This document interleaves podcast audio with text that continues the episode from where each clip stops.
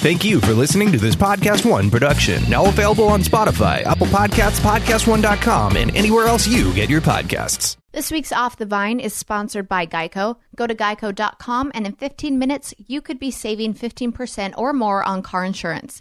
Extra money in your pocket? It just may be the most rewarding to do you do today. Best Fiends, with over 100 million downloads, this five star rated mobile puzzle game is a must play. Download Best Fiends free on the Apple App Store or Google Play. That's friends without the R, Best Fiends. Who's down with OTV? Who's down with OTV? Who's down with OTV? PodcastOne presents Off the Vine with Kaitlyn Bristowe. Kaitlyn is creating a space where girls and gents can feel empowered to be themselves. Get ready for lots of laughs, taboo topics, unfiltered advice, and wine. Lots of wine. Get ready to shake things up. Here's Kaitlyn. All right, welcome to Off the Vine. I'm your host, Kaitlyn Bristowe. Today, I am sitting down with a speaker, author, podcast host, and such an all around incredible human being. Her story is very inspirational. It has inspired countless others who find themselves facing challenges to overcome those obstacles and live a life full of purpose. I can't wait to hear her story and share it with all of you and learn more about her forthcoming memoir. So please welcome to the podcast, Ruthie Lindsey. I love your name. Oh, Thank you. Ruthie is like the sweetest name on the planet. And I have to tell you, it's my ex, one of my ex boyfriends, um, when I can't remember how old I was, probably t- like 26. And I used to not like being called babe. Yeah. I just, for some reason, it made me like cringe. Now I love it. I think it's so cute. But at the time, I was like, Bleh, don't call me that. And so he would always call me Babe Ruth. And, and it turned into Ruthie. Stop. Yeah. And so that was his nickname for me for a long time was Ruthie. And I always said I was going to name my firstborn daughter Ruthie. Oh. Yeah. That's so.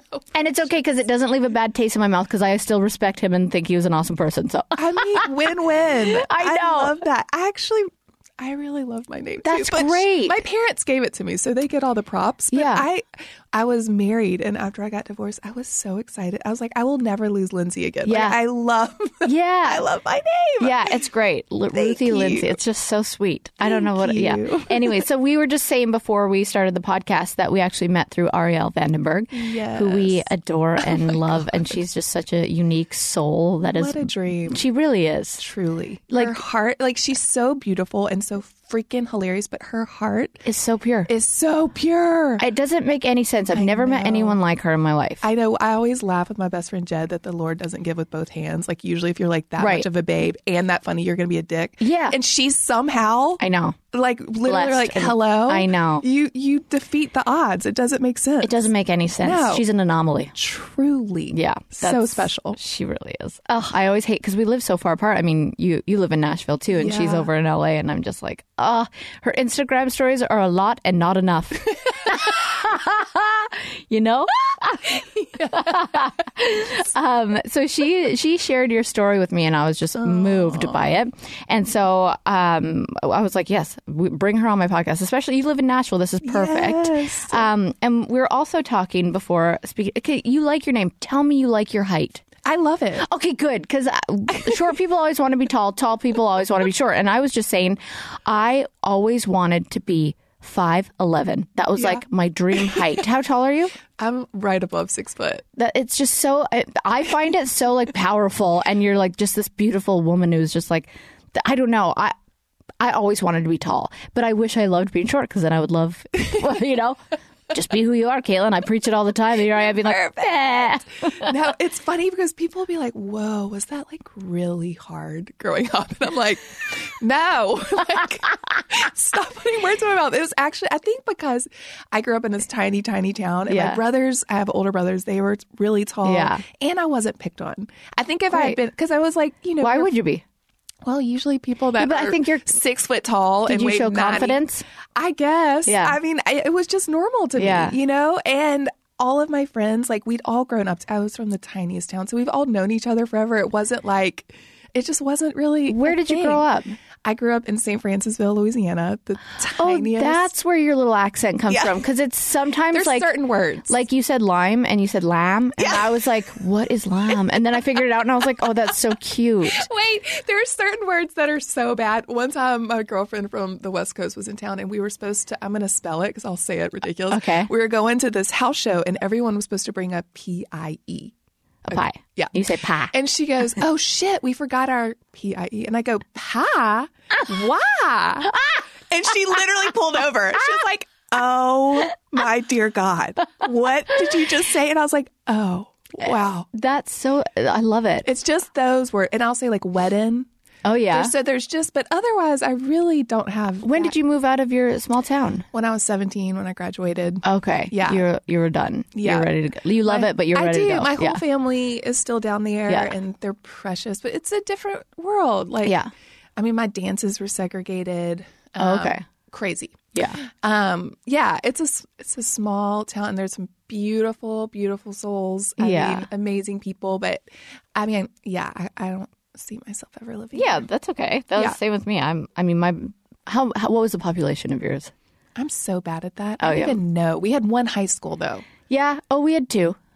We had two. Mine was like twenty thousand, but it's grown. Oh, ours is then. way, way, way. Really? Oh, we had two red lights. Oh, okay. Yeah. Yeah, no, like no Walmart. No, I mean it's teeny, teeny, teeny. But the most unique people come out of those places. yeah, You know. Oh, characters. Yes. In South Louisiana, it's just filled with Characters, characters. And really? think that's normal, and you're like, whoa. Yeah. it's not. yeah. Then you get to the big yeah. cities. I mean, you're like, oh, holy shit. yeah, funny. it's another world. For Um, sure. So I would love to start at the beginning of your story because your journey to where you are now began at a really young age, right? Yeah. Um, so can you walk me through kind of the accident that happened to you that has now led you to change your life entirely? Yeah. So, um, yeah, like I said, grew up in this tiny little town, and um, you know, we had hard things just like everyone else. But I thought my life was great, and kind of had everything was kind of normal. And um, when I was a senior in high school, I pulled out in front of an ambulance, and he hit me on my car door, going about sixty-five, and so I broke ribs, they punctured my lungs, my lungs collapsed, my spleen ruptured, and then I broke the top two vertebrae in my neck, Wow. C1 and C2. Um, I had a 5% chance to live and a 1% chance to walk. And, but it was an ambulance driver. Like he helped save me. Um, wow. So if you're going to like get hit by something, Look at what I can't believe you look like that's the positivity that you have that you like if you're going to but that's okay.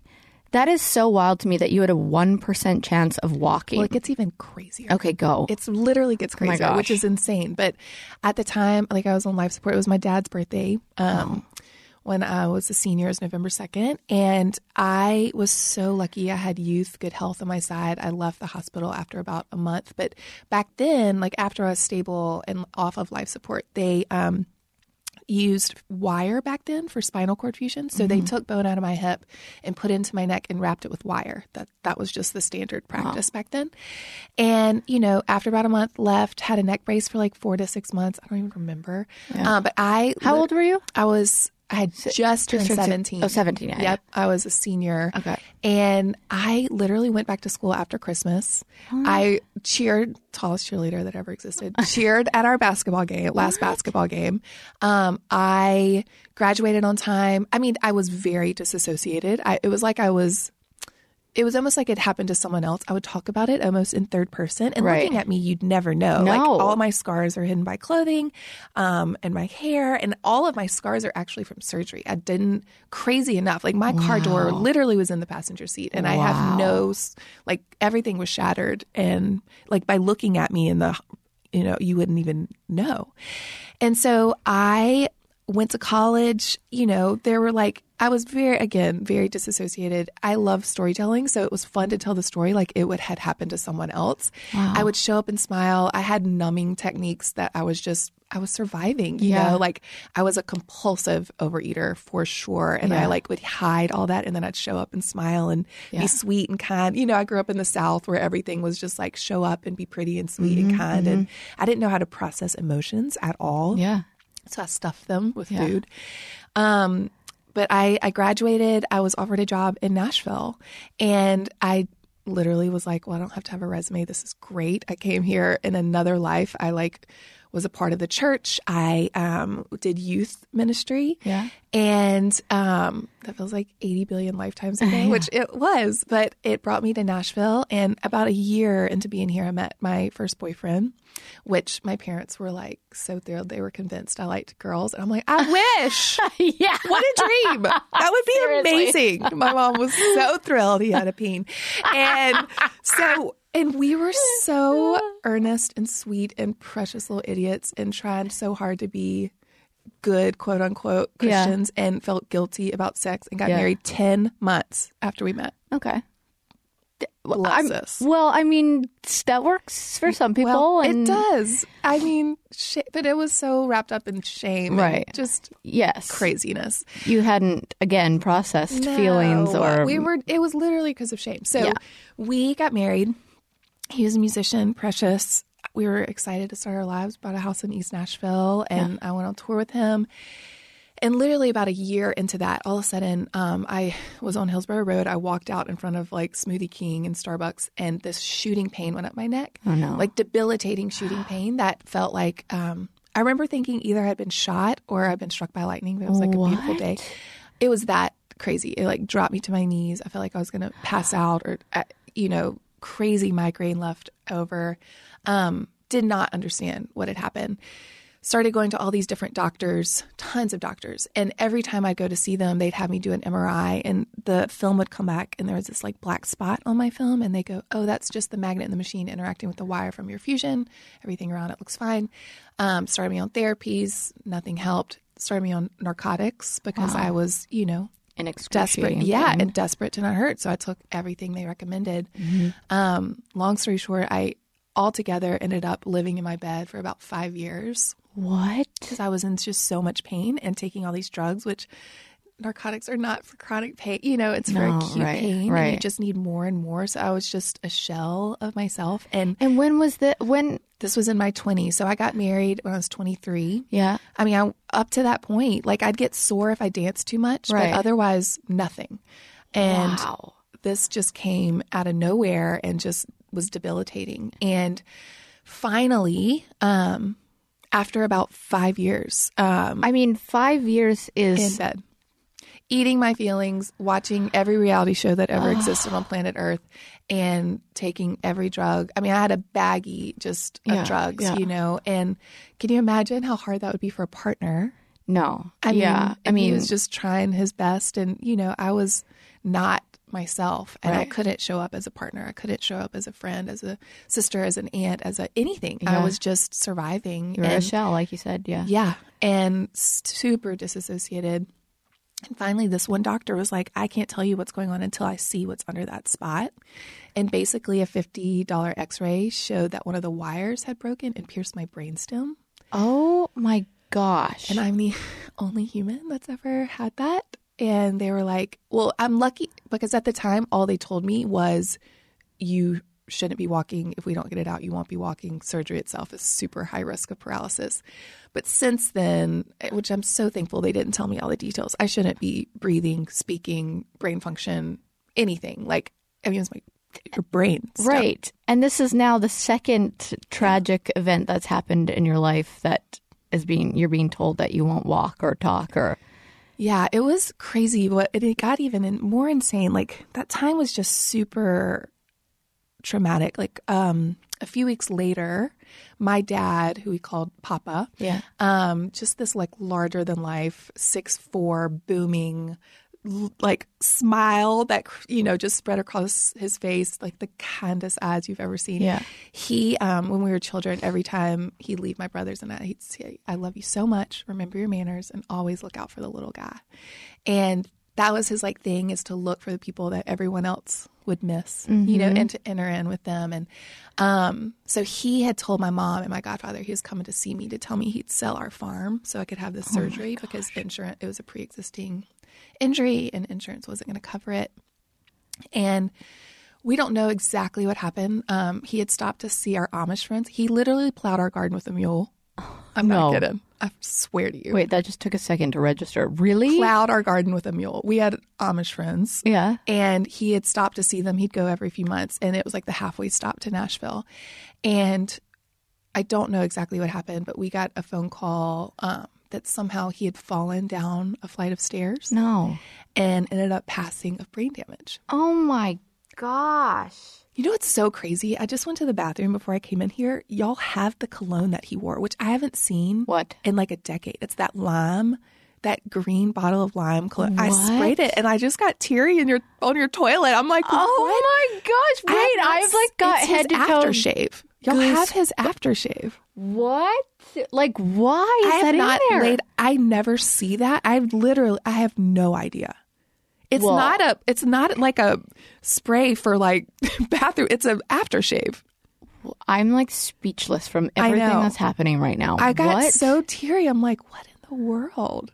I like sprayed it on me and I smell like oh no. Oh my gosh! Wait, that's know. wild. I know. Do, well, do you believe in that kind of stuff? Oh, happening? girl, okay, I'm yeah. so woo woo. Yeah, okay. Listen, Me I too. am here for all the things. I get real weird. No, Like no, me too. Me too. real, real weird. So th- that is cl- to in me. I'm like, well, that is Yes, it's so precious. But It's such a he's been clear with sign. me. Like I, I mean, it was on his birthday so that I had that wreck. Yeah. and I'm pretty positive that I died in it. I've actually had a lot of energy workers Yeah. and people say, you know, you've died. And, Yeah. and I'm like, yeah. And even my best friend that was in the wreck with me in high school, he was like, Ruthie, you were hanging over the window, the wheel, and didn't make a sound. Didn't we? I, it didn't seem like you were breathing for Oh my like three to five minutes, and then all of a sudden you just started gurgling. And it's weird, like when I've done like my chart, when they do readings for um, astrology, I have so many of the characteristics of a November 2nd birthday now. really. Mm-hmm. Wait, like you were reborn. Like, Is that what you're saying? like I died and came back What? day. It's crazy. So anyway, my dad, this, I'm I know, so speechless. I know it's crazy, but But yes, go on. he um it was just like a massive loss. It wasn't just a loss for me and my family but our whole community Yeah. you know like he was such a presence. uh, it sounds like. just this precious and what was here's where it like oh it makes me cry every time it, i never get over it but my godfather ended up setting up this medical fund in my dad's honor because he knew that's like his last wish was to make sure i had the surgery because i was a ticking time bomb. And basically um, we start getting and i'm from a very poor community and i didn't grow up with much at all at all um, i didn't even know till much later like how little we actually had but right. um, you don't know any different. yeah, It was my and my life was I felt you know I felt great. Um, out of nowhere, these checks started coming in, and people would be like, "Your dad bought my prom dress. Your dad sent me on my senior trip. Your dad fixed my roof. Your dad What? paid my first year of tuition. Your dad pays my rent." I mean, on and on and on. And my godfather, who ran the bank, would be like, "Yeah, he would take out loans so that he could help people." I know. So like his dream was to help me and like because he had loved people so well, he did. Like this insane amount of money was raised for me to have this surgery because my dad Wow, because he was just helping so many people Yeah. along the way of his life. Yeah. Totally. Wow. So then I've never heard a story like this. it's insane, but it's also ah, there's so much like grace over all of it. I mean, the support, like our community here ended up um, putting on a benefit and raising like twenty thousand dollars, and um, we were just so blown away by people. I mean, like you're seeing right now with a tornado, like Yeah. people show up in droves Yeah. and are just so incredible and so supportive. And I ended up being pursued by doctors. Like they get off on being the first one to do a surgery. Yeah. They like love that shit. yeah, I watched, I watched Grey's. yeah.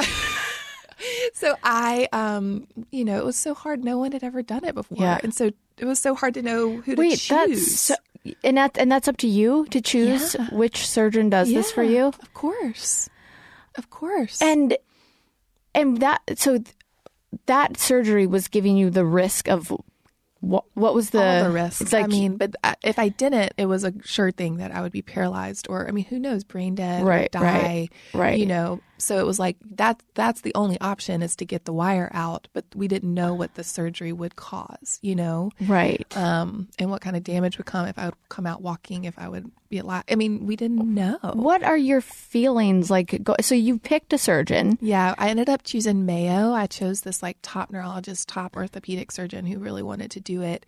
Um, and there was like a nine hour surgery, and they ended up they removed the wire. They just the wire that was in my brainstem. There's still a lot still wrapped around my spinal cord, but um, they took the piece out that was in my brain. Um, took bone from my other hip and then they refused it with like six titanium screws. They don't use wire anymore. Yeah. Um, and you know, I'll spare you all the details of that time, but it was super No. traumatic, and that surgery was so hard. And I just wanted my dad, Of course. and it was pain. I would have told you I lived at like a nine before Yeah. that, and then I was like, just kidding. I had no idea that you could that pain could be that severe. And what was hard is I had been taking so many narcotics up to that point. Yeah, and, that- and so they couldn't get my pain under control because you know my tolerance Your tolerance. was insane. And doesn't that affect how, um, like going under for that long of a time? I'm sure. I don't even know. And honestly, that whole time is just, I was not in my body. I was completely checked out and I wasn't able to handle. I mean, I literally, my brothers and my ex stepped in and my brothers are both in the like medical field and were so helpful because I could not function at all. Like, not well, able. no. And what what were your feelings going? Were you just numb going into the surgery? I or was terrified. Yeah, I yeah, i was terrified. I would I would kind of wave between even like with my dad's passing. I think I would go between being like a little girl, like Mm-hmm. crying out, like I just wanted my daddy, you know, to being completely stone faced, checked out, like my eyes. There was it was vacant, like Yeah. Mm-hmm. nothing. This is all coming from like my friends that were around me, my best friend, and and then I would also just move into just utter weeping, fear, just out of control. Like I, I don't know what to do. Yeah. You know, um, I think I kind of just went between those three things. And in that severe of like a situation and that kind of surgery, like, and going through the trauma that you've already been through and the emotional trauma of your, losing your dad, everything, you would think your body would kind of give up in that situation, like, because of how, Gosh, our bodies are so amazing. Seriously. And so strong and so resilient and so capable. And at that point, I really thought my body was against me. Yeah. I thought it hated me. And that's been such a beautiful part of the journey of being like, oh, this beautiful body. no that kidding. was just holding me and loving me and protecting me and calling me home to myself to heal. Right. Like it was always loving me so beautifully. But I was, I really hated, and I called it it, you know? Yeah. And like now I would only call my body she because I'm like, she loves me so Yeah. much. Wow. But yeah, that whole time was crazy. And I was so lucky. I left with another neck brace um, for another like four to six months Wow. uh, with the wire in my hand, walking after about a week and a half. Um, and it was interesting. I ended up getting really severe um, neuropathic ner- nerve damage.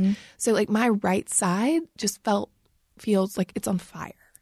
Um, and the best way I know to describe this, um, I don't know, have you ever experienced fire ants? You're not from here, so I don't know. No. Red ants. Um, it's intense. It's crazy. Like it literally feels like fire. Yeah. And one time my right foot was standing in a pile of red ants and I didn't know it. My brother yelled at me to move and I ended up having just tons and tons and tons of fire ant bites up my right leg because I didn't notice it because it's always on fire and I was disassociated. So it was both and, but that's how severe it was. So Right. I actually walked straight back to my bed and lived in my bed for two more years because I was in just as much pain. It was just a different type of pain. And I left Mayo even on more narcotics. I was on the highest level of fentanyl pitch, pi- fentanyl patch that they have. They give to like dying cancer patients. I was on, you know, morphine, hydrocodone. I mean, just a Ziploc bag filled with drugs, you know, and completely dependent on them.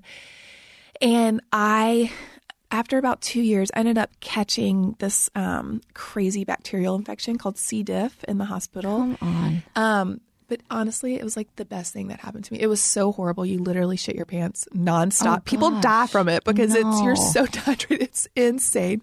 Um, but but it ended up hitting like I had ended up hitting a wall like you wouldn't believe. My my ex was on tour in Australia. He just couldn't deal with it anymore, which I don't blame him. I couldn't take care of myself. I kept ended up in the emergency room because I was so sick. And so finally I told my family how bad it was and ended up having to move back home. And I moved back into my brother's house, who was like my other parent. I literally slept in mm-hmm. his room till he graduated high school. Yeah. And I had a complete, I mean, I love calling it my breakthrough now, not my breakdown, but Yeah. I like didn't sleep for so long. I knew my marriage was coming to an end. I wanted to die. Mm-hmm. The idea of not waking up felt like that would be the greatest gift because I just felt like there was no hope. You know, if I was like, if I'm going to hurt like this and it's just going to get worse and worse, I don't want to be here. Yeah. Um, and my family, um, they were so incredible. And basically, they were going to send me to get help. And I cared so much about what people thought of me, so much that literally I was like, you're not sending me away. And the next day, I started weaning myself off of all of the drugs um, because I didn't want people to think that I, I didn't want people to know um, because I cared so freaking much. And whatever it took, like that fear, that insecurity, it it ended up being the best thing because getting off of those drugs was the best thing that I could have That is, and that ever done. I mean, that is not easy to do, Yeah. especially after uh, with chronic pain, after everything Yeah. you've been through, after for five years being Yeah. on them. But that's how bad it was. It was literally like I will die. I want to die. Yeah.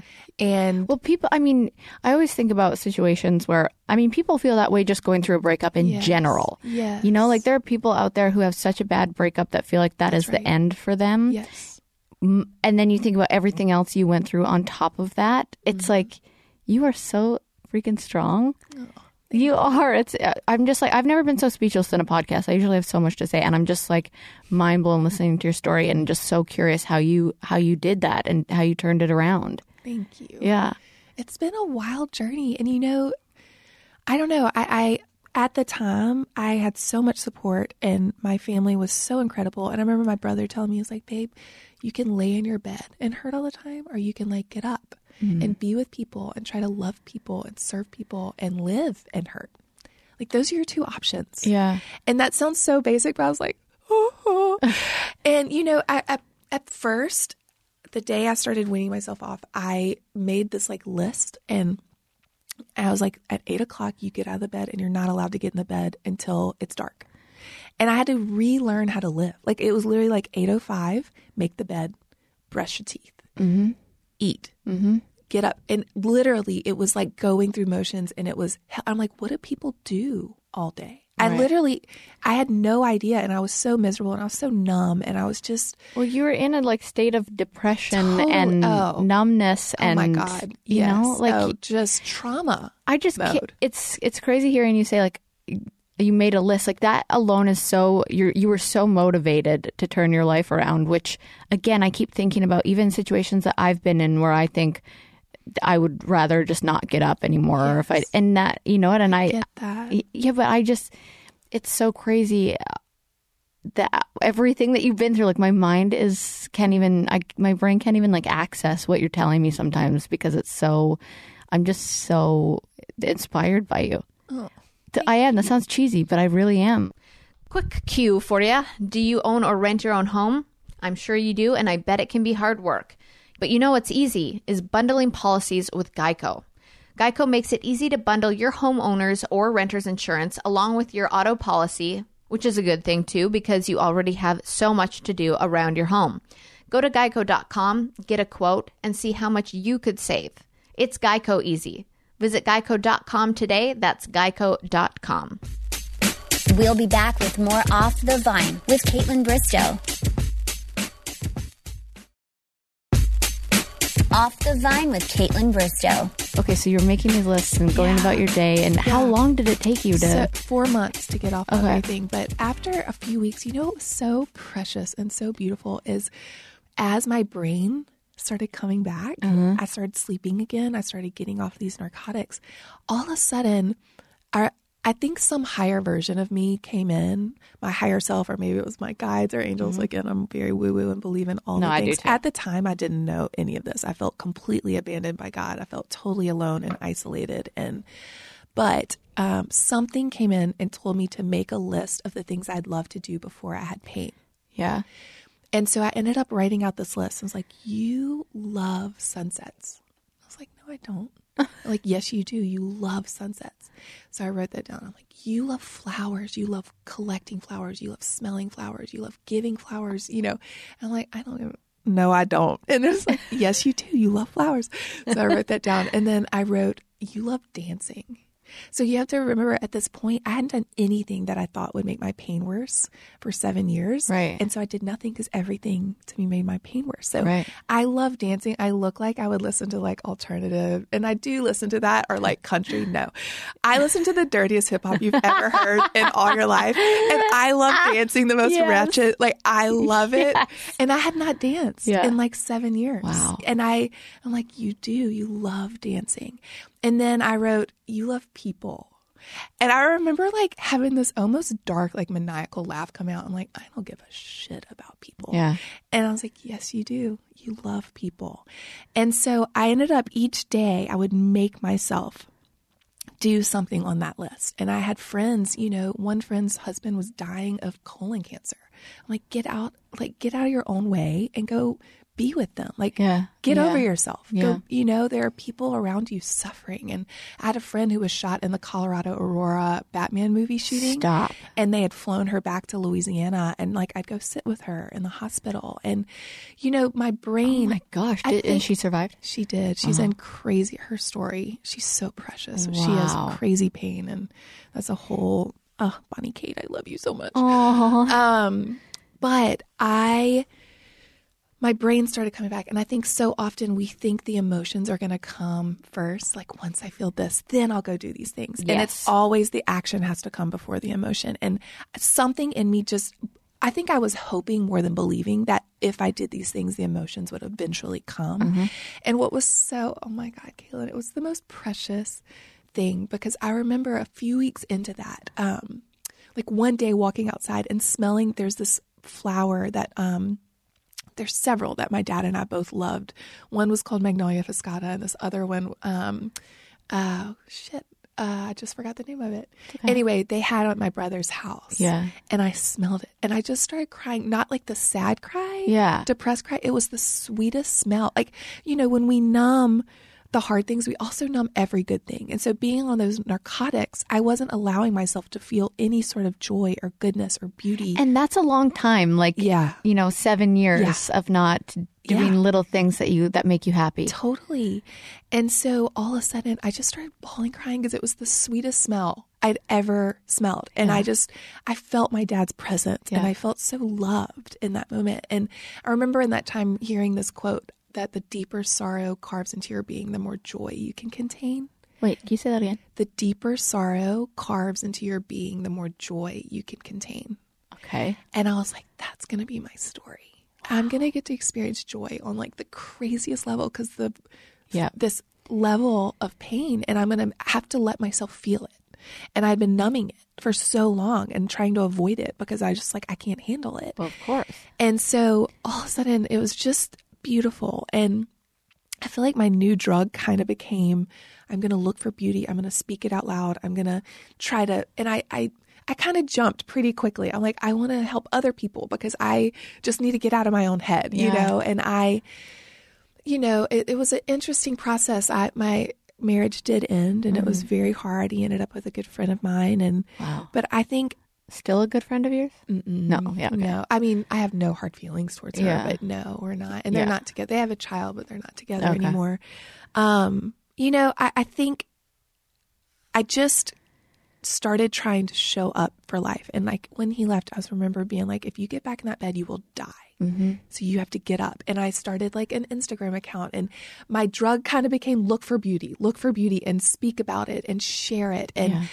And then, you know, I started doing like styling things. Other people told me I was good at styling, which is so random. And I all I had done were my homes. I knew nothing. Yeah. But I had no money and there's something beautiful about not having the luxury of fear. And I had to like get off my ass and like figure it out. I like, couldn't worry how my body would handle it. I couldn't worry that I had, you know, how like no experience whatsoever.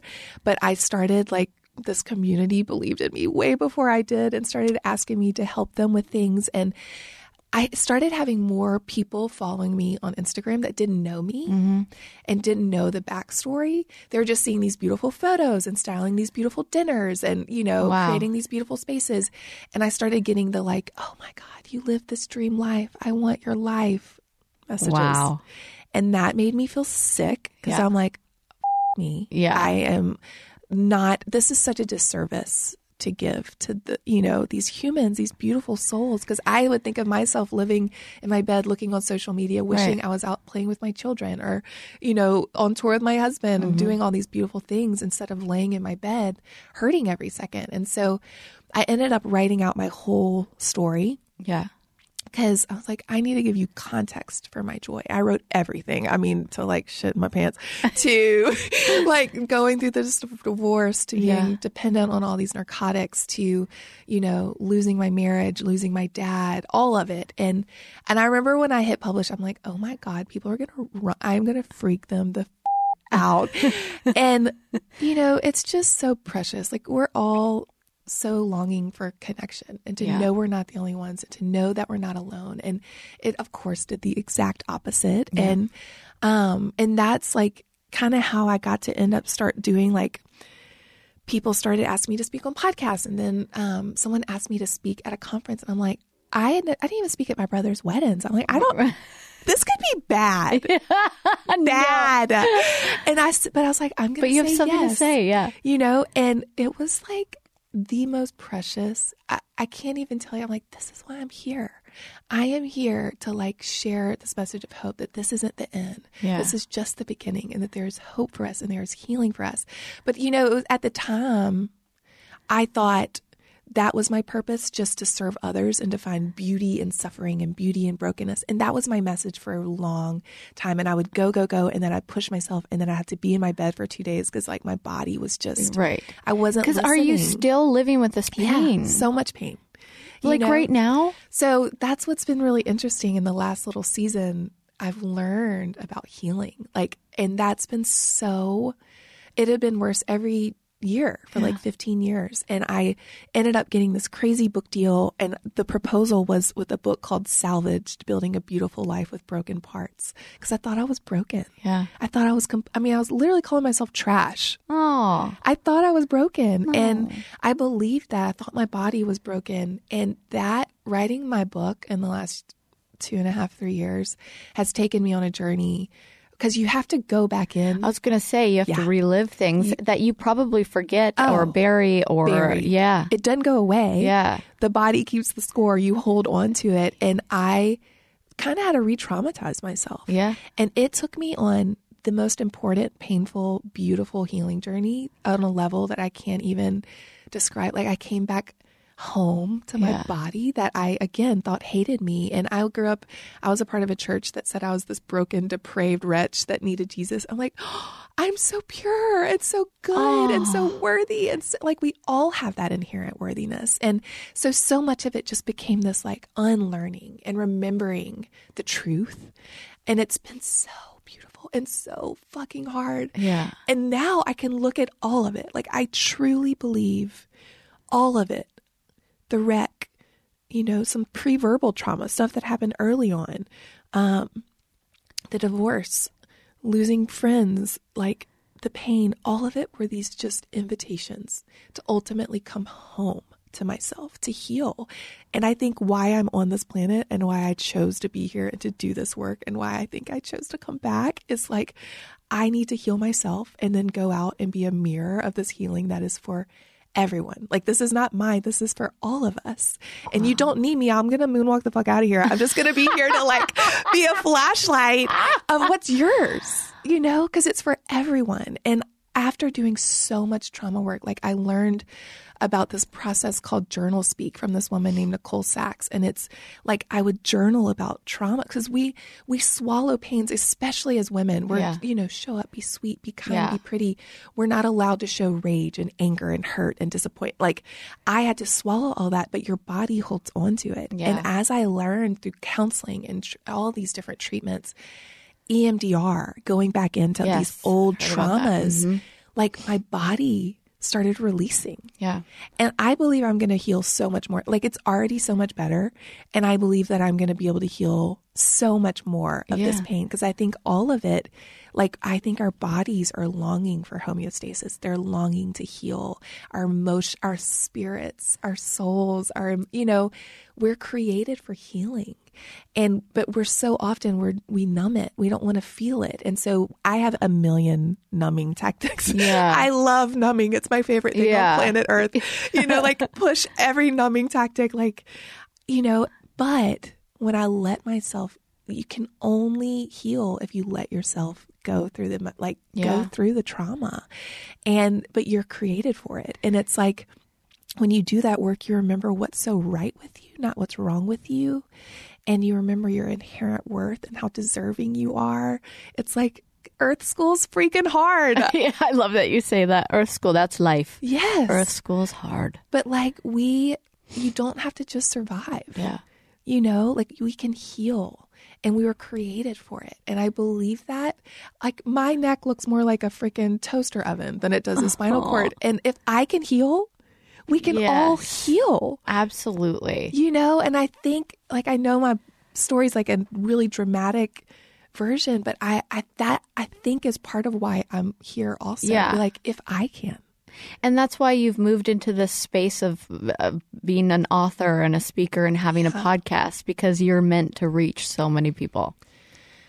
I mean, I I just hope I you know, of course we all have our ego and all the things, but like I wrote at the beginning at the end of my book, I'm like, listen, when you finish this book and you close the last page and you turn off your lamp or you finish your cup of coffee or you get off your bus stop, like I hope you forget me. I hope you forget the story because you don't need me. Like you are so capable and so worthy. I, I am just here to be a mirror to you of what is yours. This divinity is inside of you. This love is inside of you. This healing is inside of you. And I, I don't know, like I, I want, I think my higher self wants to just remember that and like do that, you know, and Yeah. not let my ego and all the other things get caught up. You know, we just, we're such funny, funny little, we really funny little people. Bless us. I mean, we're just doing the best we can and we're human and I make mistakes all the time. Well, yeah, of course. All right, let's take a break. We all need one of those every now and then, and I love taking little breaks throughout the day to pause and just relax. But why not keep your brain active at the same time? My mom and I actually talked about this the other day about how to keep your brain active while you're just having some downtime. Well, you can when you play Best Fiends. It's a super fun puzzle game that's on your phone, so you can take it everywhere you go. It's seriously the best escape when you need just like a second to yourself. There are thousands of fun challenges and tons of cute characters to collect along the way. Girls super competitive over here, so I like to make sure I'm on higher levels than all my friends who play the game. If they're not already playing, I make sure they get on it. And I've got to say, my Best Fiends skills have really improved now that I've been playing the game for a while. The game just keeps getting more challenging, but also more fun at the same time. I find myself really having to think through all the challenges, use some serious strategy to beat the new levels. It has a unique, exciting puzzle experience, unlike other puzzle games out there. Best Fiends updates the games monthly with new levels and events, never gets old, and it does not require internet to play, so you don't need to worry about Wi Fi access or using cellular data. Best Fiends has thousands of levels already with new levels, events, and characters added every month. It's hours of fun at your fingertips, and you can play offline. With over 100 million downloads and tons of five star reviews, Best Fiends is a must play. Download Best Fiends free on the Apple App Store or Google Play. That's friends without the R, Best Fiends.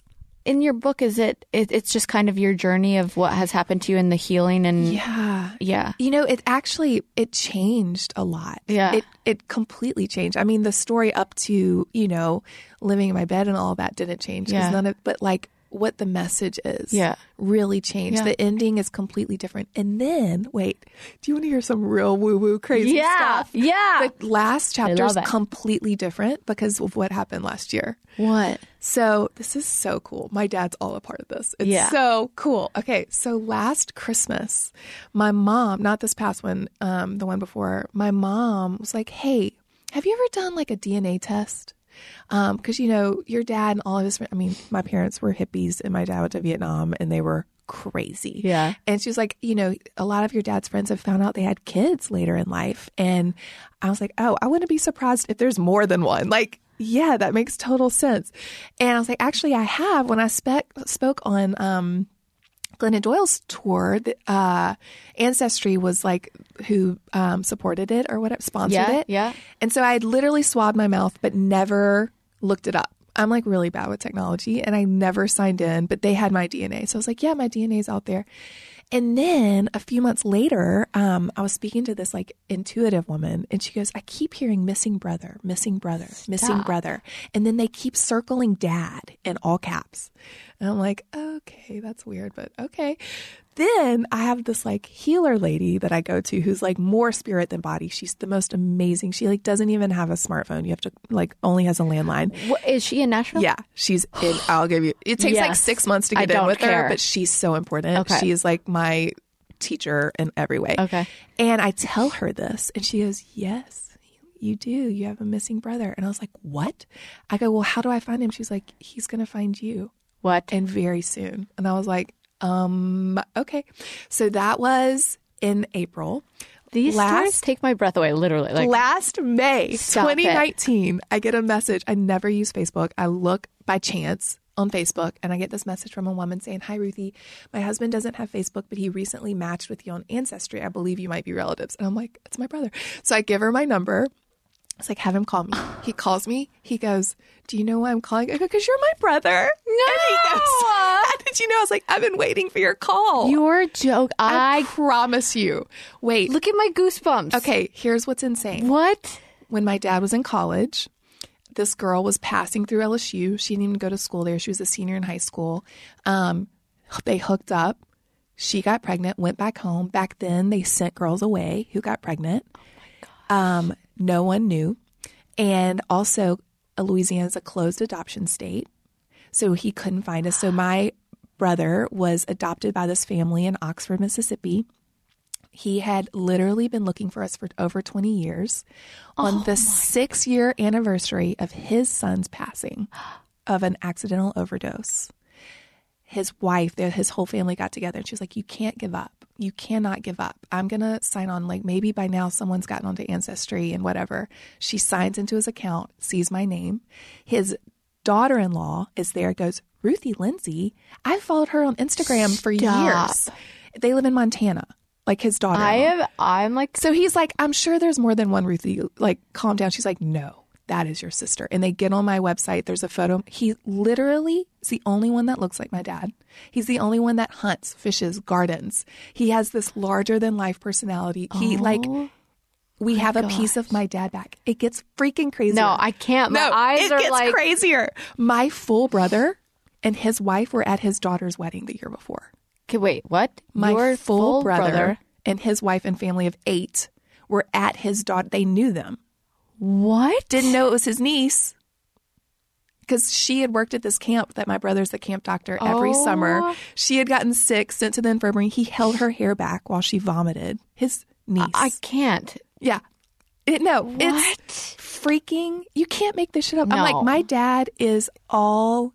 He found me on the anniversary of his son's death, like my dad's first grandson. What the heck? I'm like his and I- also his so since then he lives in Oxford, Mississippi, where I went to college. I used to shop at his wife's short store all the time. We know we're in the same place at the same time. Oxford's tiny.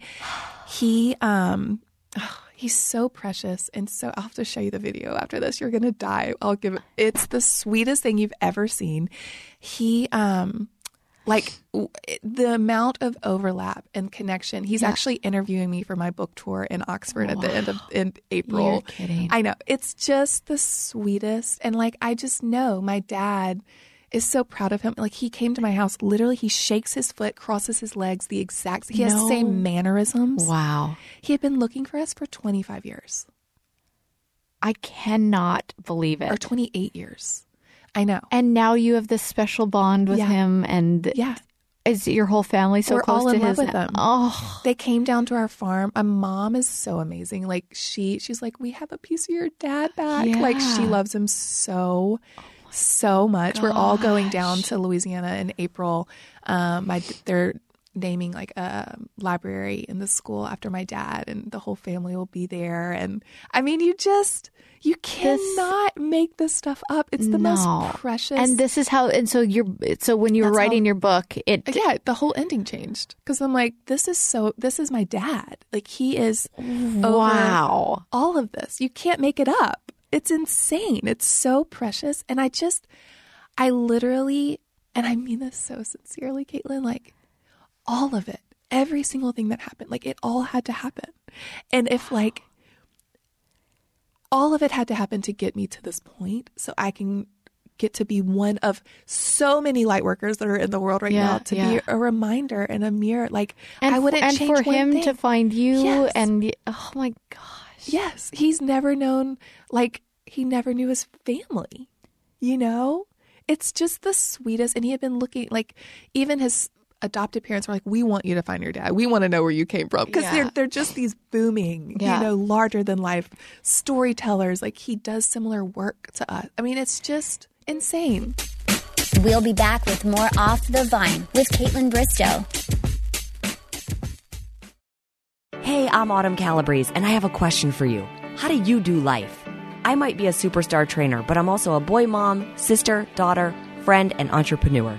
You might think my life is all working out and cooking healthy, delicious recipes, but trust me, there is so much more to it, and this is it. This is all of those real moments you talk about with your family and friends. Ever wonder what else life has to offer? Bring your curious appetite and let's do life together. Subscribe now at Apple Podcasts, Spotify, and PodcastOne.com.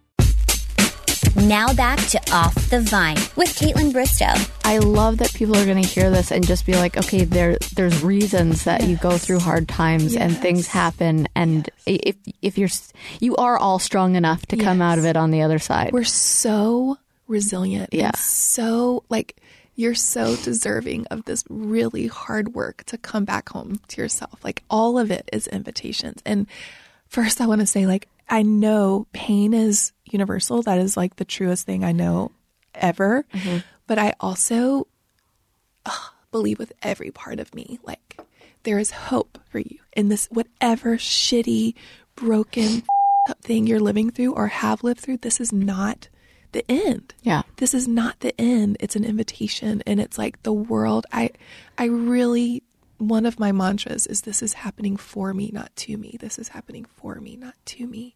And i really believe that the universe is like conspiring to do really beautiful things for us. Mm-hmm. And you know hard broken things like i don't know why earth school's so hard but it, i know part of the human condition is like we get to go through these things so that we can like expand and grow and heal and show up and be love in the world you know? Like that's Yeah.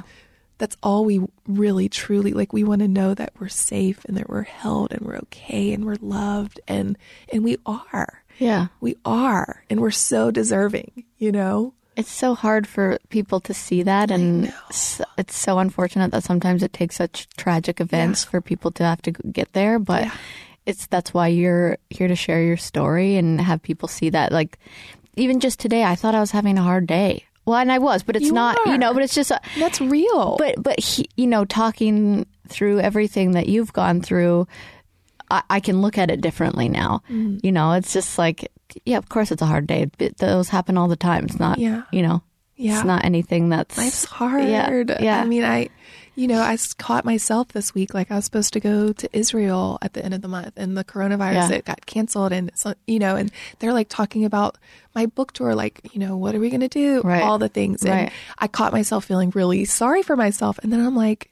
and it's okay to mourn. I think it's Yeah. important to feel the weight of things, but then also I was able to like shift. I'm like, oh my gosh, my neighbors lost their homes to this tornado, and you know I've been out all week, and I'm like looking at the devastation. Like you have everything and more. Like you Yeah, are yeah. so, mm-hmm. and so it, it's so, it is helpful for me to, you know, just trying to hold perspective because I can just get caught up in such silly bullshit things. Of course, yeah. You know, and it's so easy to, I don't know, I can get in victim mode and feel sorry for myself. And then, you know, I mean, we all do. We all do. And it's easy. I think the work is, though, like instead of staying parked there, like I stayed parked there for seven years. Yeah. And the more work I do, the quicker I am to come back to my more wholehearted, truer self Yeah. and to have more empathy for myself and compassion and tenderness instead of like shaming myself. Like that's my natural inclination. Like I, I want to shame myself and feel guilty same. and all the things, and that that doesn't help anything. Yeah. At no, all. I find myself doing that exact same thing when I'm in a bad place or if I'm things aren't going. I start picking myself apart. Yeah. I'll, even in the mirror, like I'll, Oh I'll my gosh. because that's just my go-to way of dealing with things. Sometimes, like Right. it's crazy what we do to ourselves. Oh my gosh, the way I you recently did this whole like meditation woo woo thing on my body. Mm-hmm. And I started thinking like what if I spoke to my body and treated her as I would like a lover or a mm-hmm. partner? Mm-hmm. I would never speak to a partner or a lover the way that I speak to my body.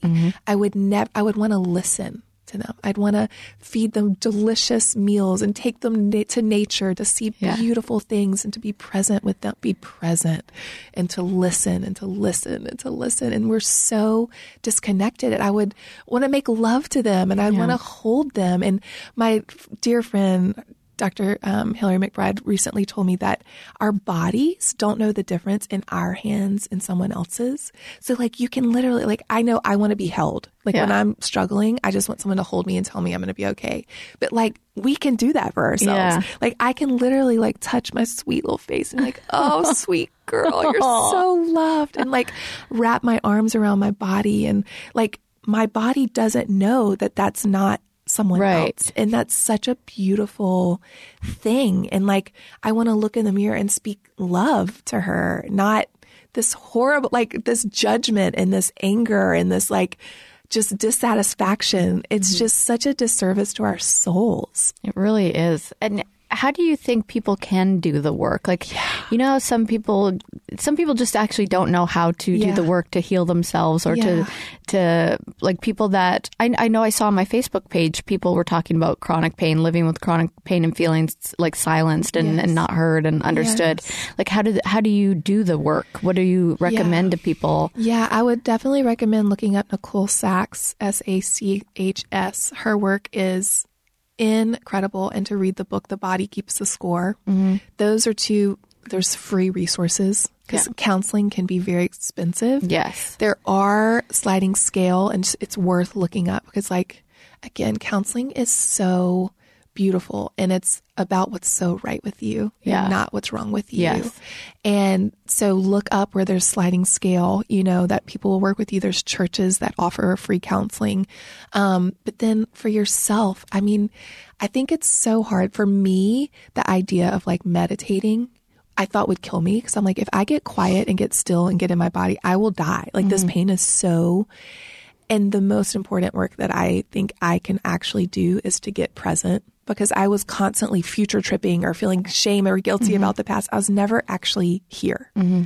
you know? And so I'll do these like body meditations where I'll literally go through, scan my whole body and I'll see where I have tension and I'll be like, okay, feel your left foot, feel your right foot help relax, send those love. And I'll go through my whole body to get present back into our embodiment is like such a huge, because most of us are walking around as disassociated. Like the amount of times I've driven somewhere and don't even remember getting there. Yeah. Like, you know, we're all on our phones and we're all distracted and we're not actually present. But like our bodies, we have so much wisdom inside of us. And when we get still and get quiet, there's so like, there's gonna be that loud just really, I don't know. There's like voices that are going to try to tell you really mean, ugly things that are just limiting limiting voices. Yeah. But when we can come back home and remember the truth and speak lovingly to those things, like we all have darkness in us. We all have shadow, right? Everyone, like growing up, it was called like sin. Now I'm like, it's shadow. Mm-hmm. And when I actually embrace those shadow parts, when I see jealousy or I Yeah. see envy or I see fear, I'm like, oh, hi, jealousy. I see you think there's not enough for all of us, but there is, Yeah. and you are so loved, and love's gonna drive, and you're safe, but we're okay. Thank you for trying to protect me. Fear, I know you think you're protecting me, but we're Yeah. safe, and we are loved, and we are held, and like those kind of things. And I also, at the beginning, looking myself in the eye in the mirror was one of the hardest things. I didn't think I could do it. And I would say, I would make myself say loving things that I mm-hmm. didn't believe mm-hmm. at all. I've done that too. It's hard. It's, It's and I think that's why people are so afraid to get quiet and to meditate and do it because they know that those the, that noise is going to come through. Yes. But you're it's you have to go through the rough to get to the just beautiful, peaceful, like I know because Yeah. I've experienced it on such a visceral like now when I look in the mirror and say those things, I believe myself. Yeah. And when I do the other, I'm quicker to come back to the true place that I know I'm inherently valuable. I know like when I was a child, I don't know why I didn't believe it. Like, I think there were so many messages coming from the church and from mm-hmm. all different things, patriarchy, all kinds of shit. Yeah. That I would, if the clock turned like 1234 or 1111 or, you know, any of those things, I'd go, make me be good, make me love Jesus, make me be good, make me love Jesus. Yeah. Because something inside of me didn't believe that I was inherently good. Yeah. I thought something was wrong with me. Something was broken. And now I'm like, oh my gosh, you are so good. Not like be a good girl and be Yeah. proper. No. Yeah. That, I have no time for that. Yeah. I'm talking like you are inherently worthy and valuable and good and loved and held. And the universe and God, whatever you want to call it that feels Yeah. good to you, loves you so much. You are so freaking loved and so deserving. And we all are. And the Yeah. more, what's also beautiful, it's not selfish. It's so loving to do this work because the more I do that, the more I'm able to go out and see it out of like a full cup mm-hmm. and like see the worthiness of everyone around me. And when I'm not, and I'm like trying to help people out of a place because like I need to do that to feel okay about myself. I need to be needed to feel okay about myself. And that's actually not loving. That's mm-hmm. not of service, like at all. The most loving thing we can do on planet Earth is to heal ourselves and go out and be a mirror of that love and that healing to those around us. Like, period. Right. We can't heal other people. We can't take their pain away. If we try to take their pain away, they don't learn how to heal themselves. And it's like actually a real disservice. Mm-hmm. It's not loving, you know, but if you only can heal you, Right. period. And in the same breath, we're meant to do that in community. Right. You know, like we can't do this alone. Like, yes, you're only responsible for you, but we need supportive, loving people to be those mirrors. Like, when I forget, my friends are there to be like, oh, sister, that's Yeah. not true. You are so loved, you Yeah. know, and we get to do that for each other. Like, we heal in community. Mm-hmm. And if you're surrounded by women and you're, you know, y'all are all just talking about how fat you are, other people's like none of that is of service. It doesn't. Mm-hmm. It just brings us all down. But the more I do this work, I, I'm less apt to do that and to be because I'm less judgmental of myself. So then I'm less judgmental of other people. Right. You know, and like we can be around women that are supportive of each other and love each other Yeah. and want the best for each other. And when you have that, you just realize how powerful it is. That's, I mean, that's the, I always go back to this Facebook group of mine, that Off the Vine Facebook. It is so many women who just come together and support one another. And it's like this one big group chat of loving, supportive women. It's wild how um, incredible it is. And same, like just having that, finding that group of women that, Yes. you know, there's so many good people out there if you look for them Yes. and surrounding yourself with them and Yes. that's it took me a while in Nashville but I have that now and it's just like so glad. it's the best It's the best. There's so many amazing, beautiful souls here. yeah Yeah. It's incredible. And I think the more work we do too, like I do believe in the law of attraction. Oh, the me more you're, you know, like when you're living at a higher vibration and more out of love, you're going to attract Yes. like-minded people that are also doing that. When you're being a really good friend, you're going to find friends that are really good friends too. I totally agree with you that. know, and Yeah. I think that's why again it starts with you. Like we have to do the work on ourselves so that we can show up as love and like heal in the Mm-hmm. Yeah. world together. Yeah. I know. I, w- I just, it's so, I, I hate how hard it is because it's so rewarding, you know, but it's, it's for some reason so hard to really believe those things and really get there and, and look in the mirror and look into your own eyes and say these things and believe them and just do the work. Like, Yeah.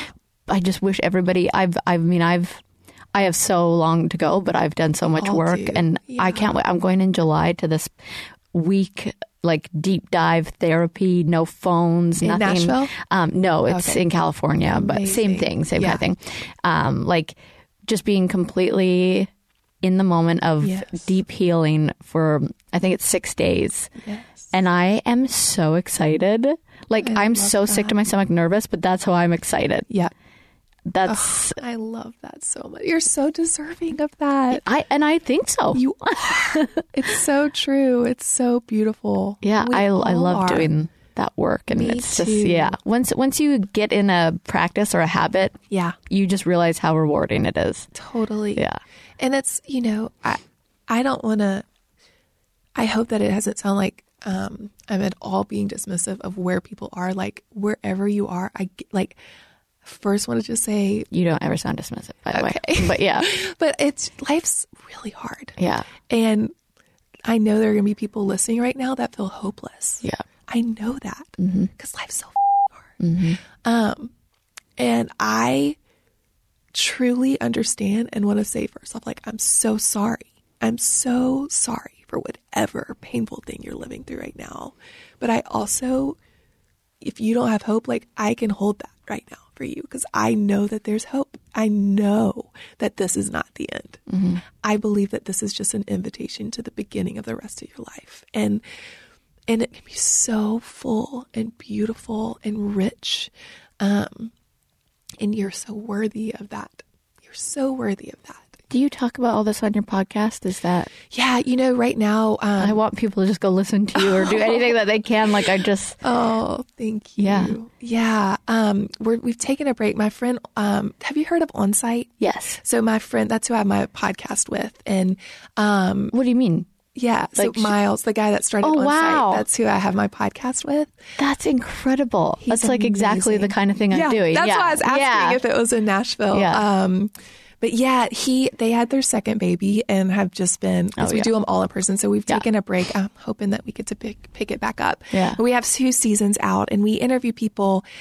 The idea is saying the things that are hard to say with that they take the power away. When we speak out loud, the things we feel shame and mm-hmm. darkness about darkness about, it takes the power away.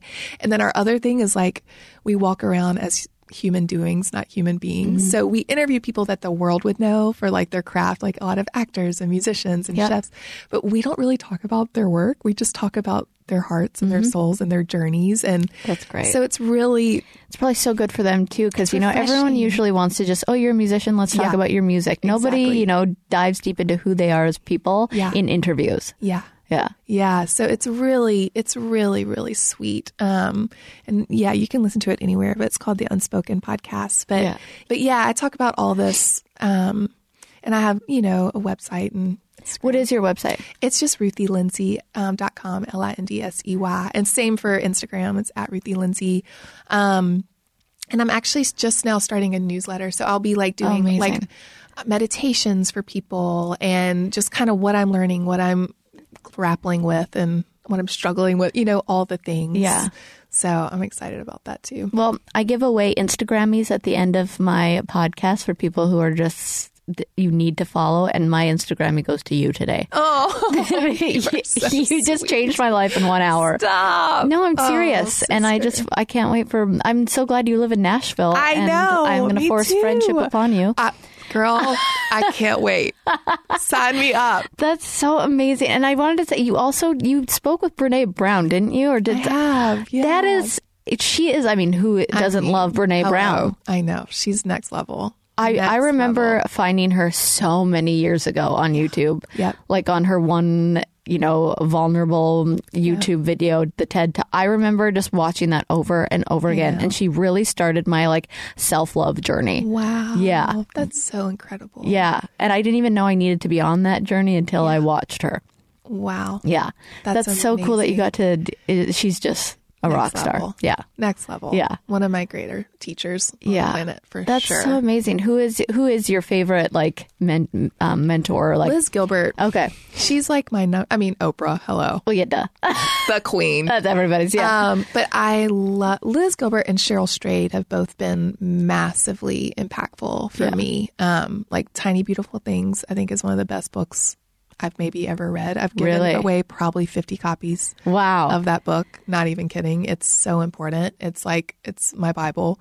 Okay. Um, it's just utter Ordering truth. as yeah. soon as I oh my here. gosh. I'm so excited for you. I've reread it so many, I mean, it's just pure truth. Yeah. She's the woman that wrote Wild. Um, the movie. Did you ever see Wild with Reese Witherspoon? I, I don't think I saw it, but I know what you're talking about. Yeah, that's her story. Okay, Um, wow. But Tiny Beautiful Things is hands down my favorite book. Okay. Yeah, so good. So, so good. I'm so excited to read it. Oh my oh, gosh! Thank you so much for being here today. you today. so much. This, again, everything. I'm. I just like the way I told you. I don't know if I said this on the podcast or off. That I was just. I knew I was supposed to be friends with Arielle. Like I feel that same way. Oh my, sign me up, sister. I'm just Sold. like I'm so glad we met and that you're on I'm this so podcast and I'm happy so amazing. So many people. I'm so happy that so many people can listen to Thank, everything that you just had to say. Thank you so Yeah. much. What an honor. No. I'm so grateful. Thank you so much. I am so grateful. Thank you. And everybody go follow Ruthie Lindsey. Go to your website, do all the things, read your book.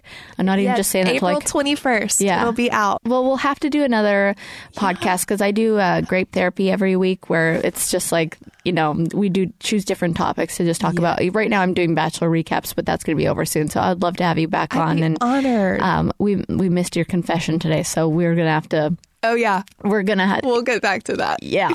Unless, uh, is it, g- I have a short one. okay, tell me, tell me, one. tell me. We'll end I- it with that.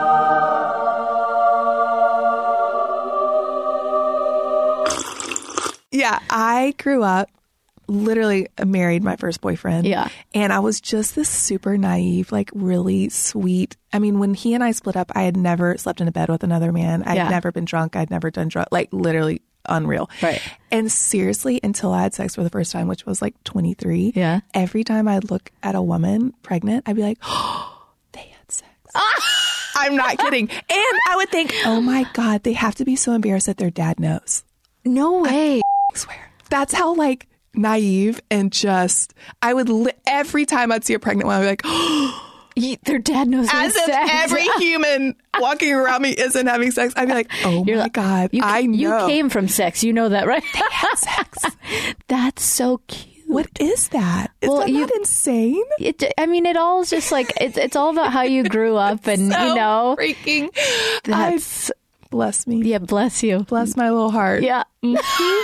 It's so sweet. I mean, That's funny. Or really now I'm gonna think of that every time I see a pregnant one. I'm gonna be like, ah, she had sex. Her dad knows.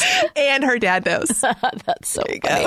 Uh, thank you again. Thank Can't wait you. to just keep talking to you and, and do another podcast. Can't wait. Yeah. Okay. I'm Kaitlyn Bristowe. I'll see you next Tuesday.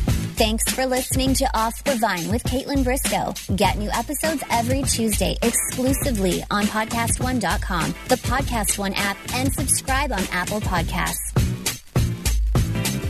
Who's down with OTV?